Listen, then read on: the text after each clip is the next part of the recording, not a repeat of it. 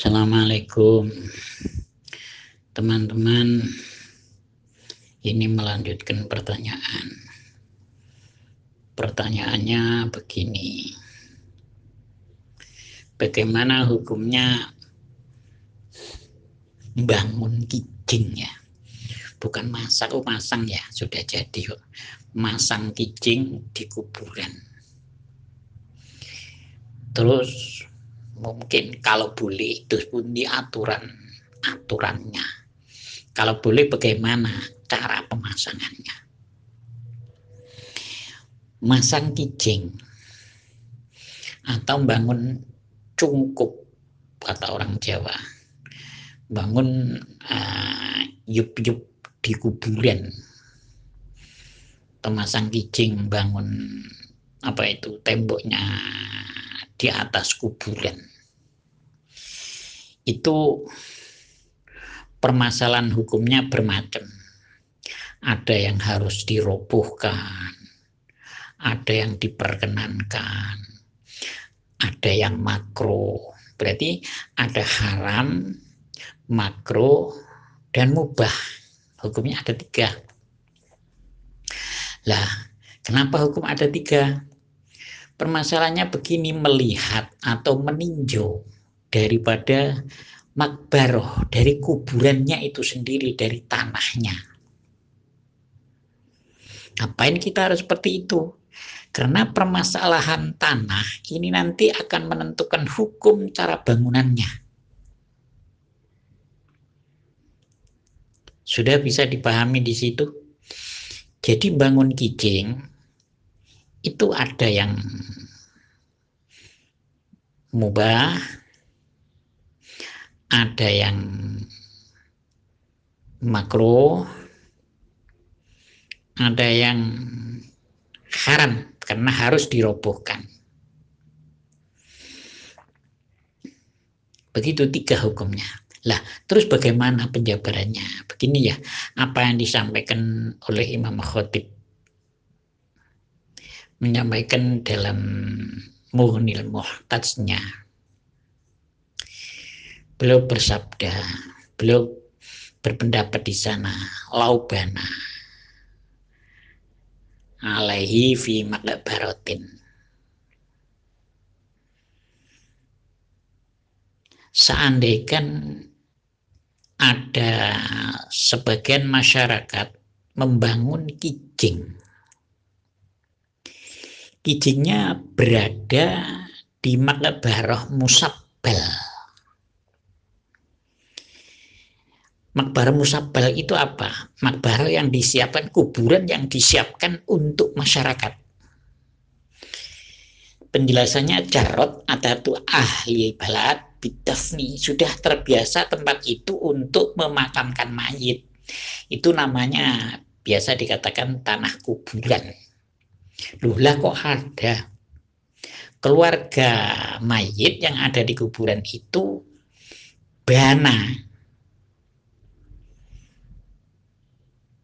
Ya.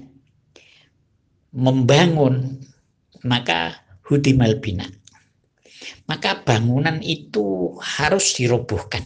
Menurut Imam Khatib Syekh Khatib menyatakan seperti itu karena apa? Karena ternyata tanah di situ tanah milik masyarakat.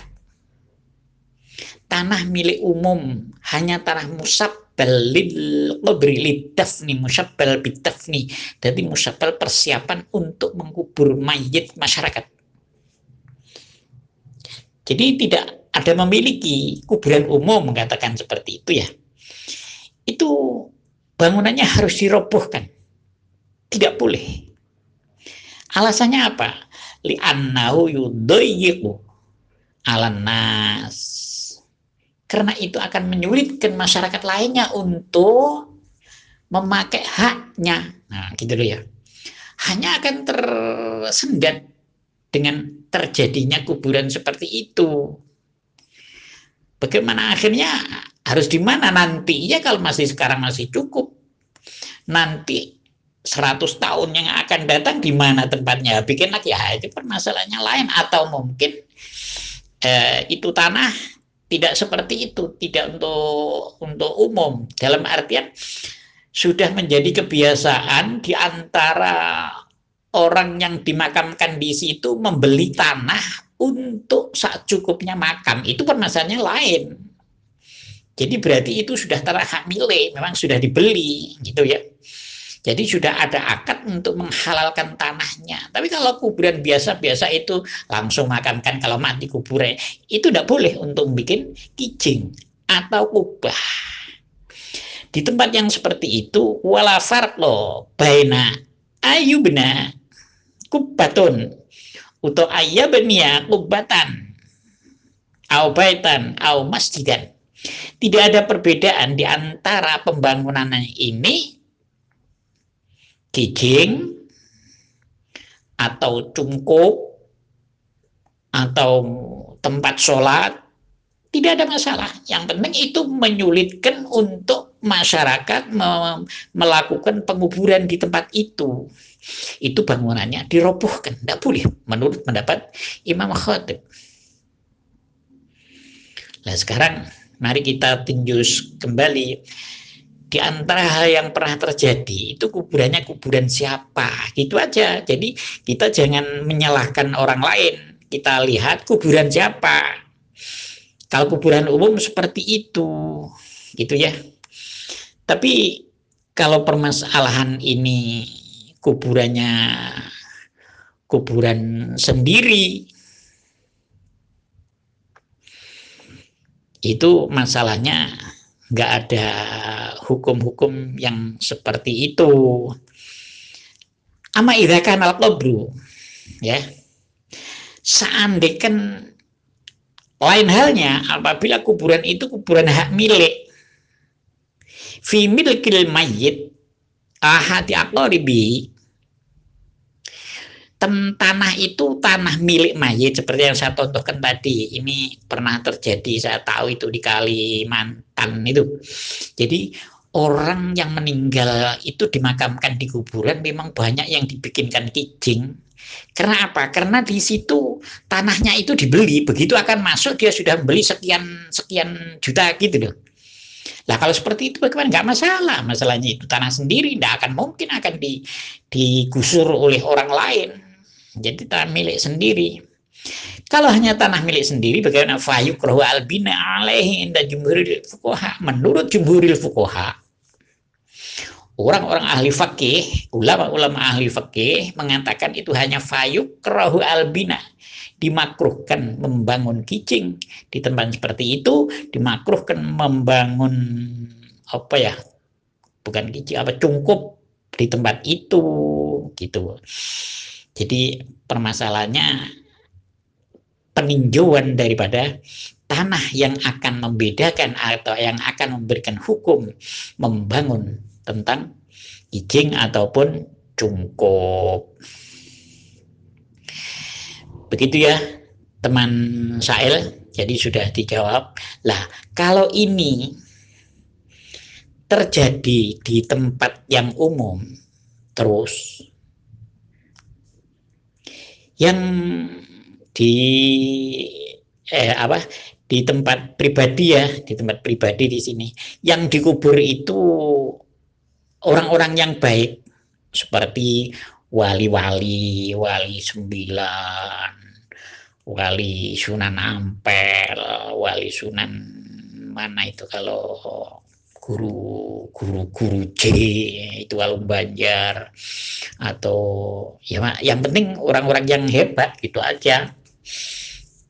Kalau kalau di Kaltim itu eh, apa Mbah Jawa itu permasalahannya itu lain.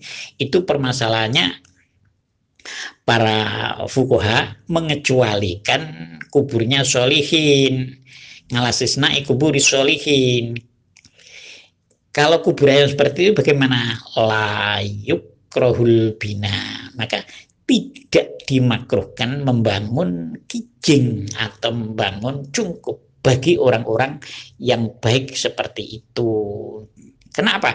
Karena kita nanti bagi zairin bisa tabarruk membacakan tahlil, membacakan Al-Quran, membacakan sholawat, membacakan istighfar, membacakan beberapa macam tabarruk di situ, membacakan baca-bacaan. Kalau ke kuburan ziarah jangan anu loh ya, jangan minta orang yang di kuburan loh ya. Kita hanya tawasul membacakan itu. Seperti kita baca sholawat, Allah memerintahkan Ya ayyuhalladzina amanu sallu alaihi wasallimu taslima. Kita bacakan selawat kepada Rasul itu satu perintah daripada Allah. Itu Rasul bacakan selawat. Tapi kalau ulama anu bagaimana ya kita bacakan apa-apa-apa itu. Jadi membacakan sifatnya bukan kita itu meminta orang yang di kuburan. Kalau minta itu permasalahannya lain lagi.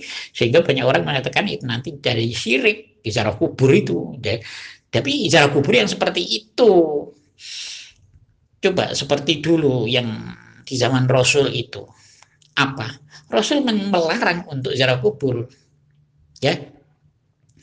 Tapi setelah para sahabat ini mengerti ziarah kubur itu bukan meminta pada orang yang di kuburan bagaimana fazuruha persilahkan anda ziarah kubur lo gitu loh ya jadi nah itu kuman ziaratil kubur Rasul kan menyampaikan seperti itu dalam hadis sohihnya.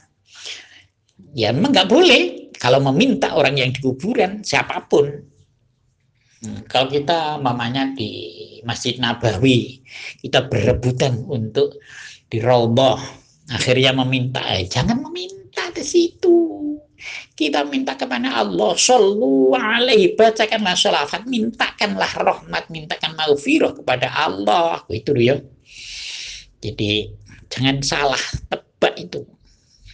Jadi kalau kita bacakan sholawat ke kuburan, ziarah ke kuburan itu yang betul. Ya ini. Itu tadi permasalahannya mengubur mayat, membuat kijing, kijing di kuburan yang umum. Kalau memang itu tempatnya sendiri, kuburannya sendiri, ya atau kuburan keluar eh, tanah tanah keluarganya.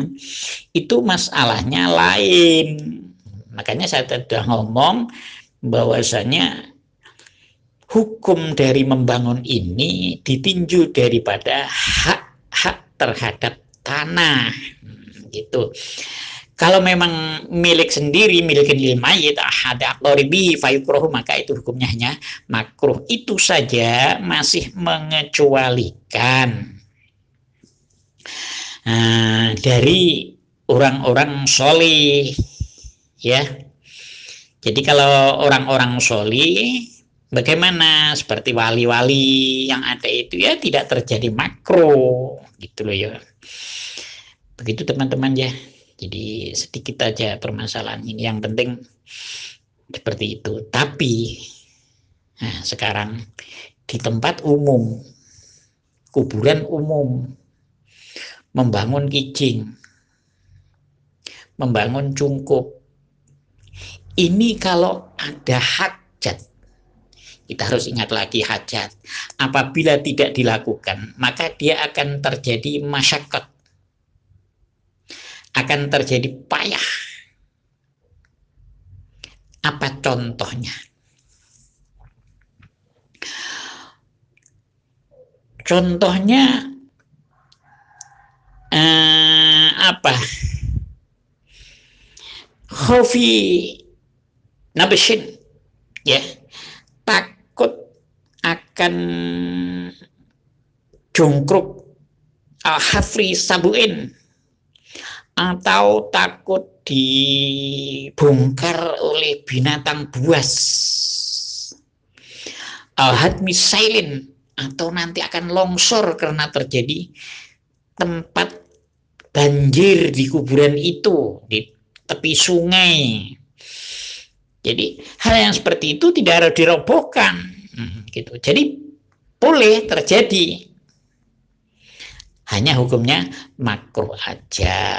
Jadi sudah sudah bisa dipaham. Kalau toh terjadi di tempat umum yang di situ membutuhkan untuk dibikin kijing biar selamat mayatnya, dari permasalahan-permasalahan yang mengganggu sampai mengganggunya alam contoh seperti kena banjir maka itu boleh dibangunkan dengan hukum makro gitu ya.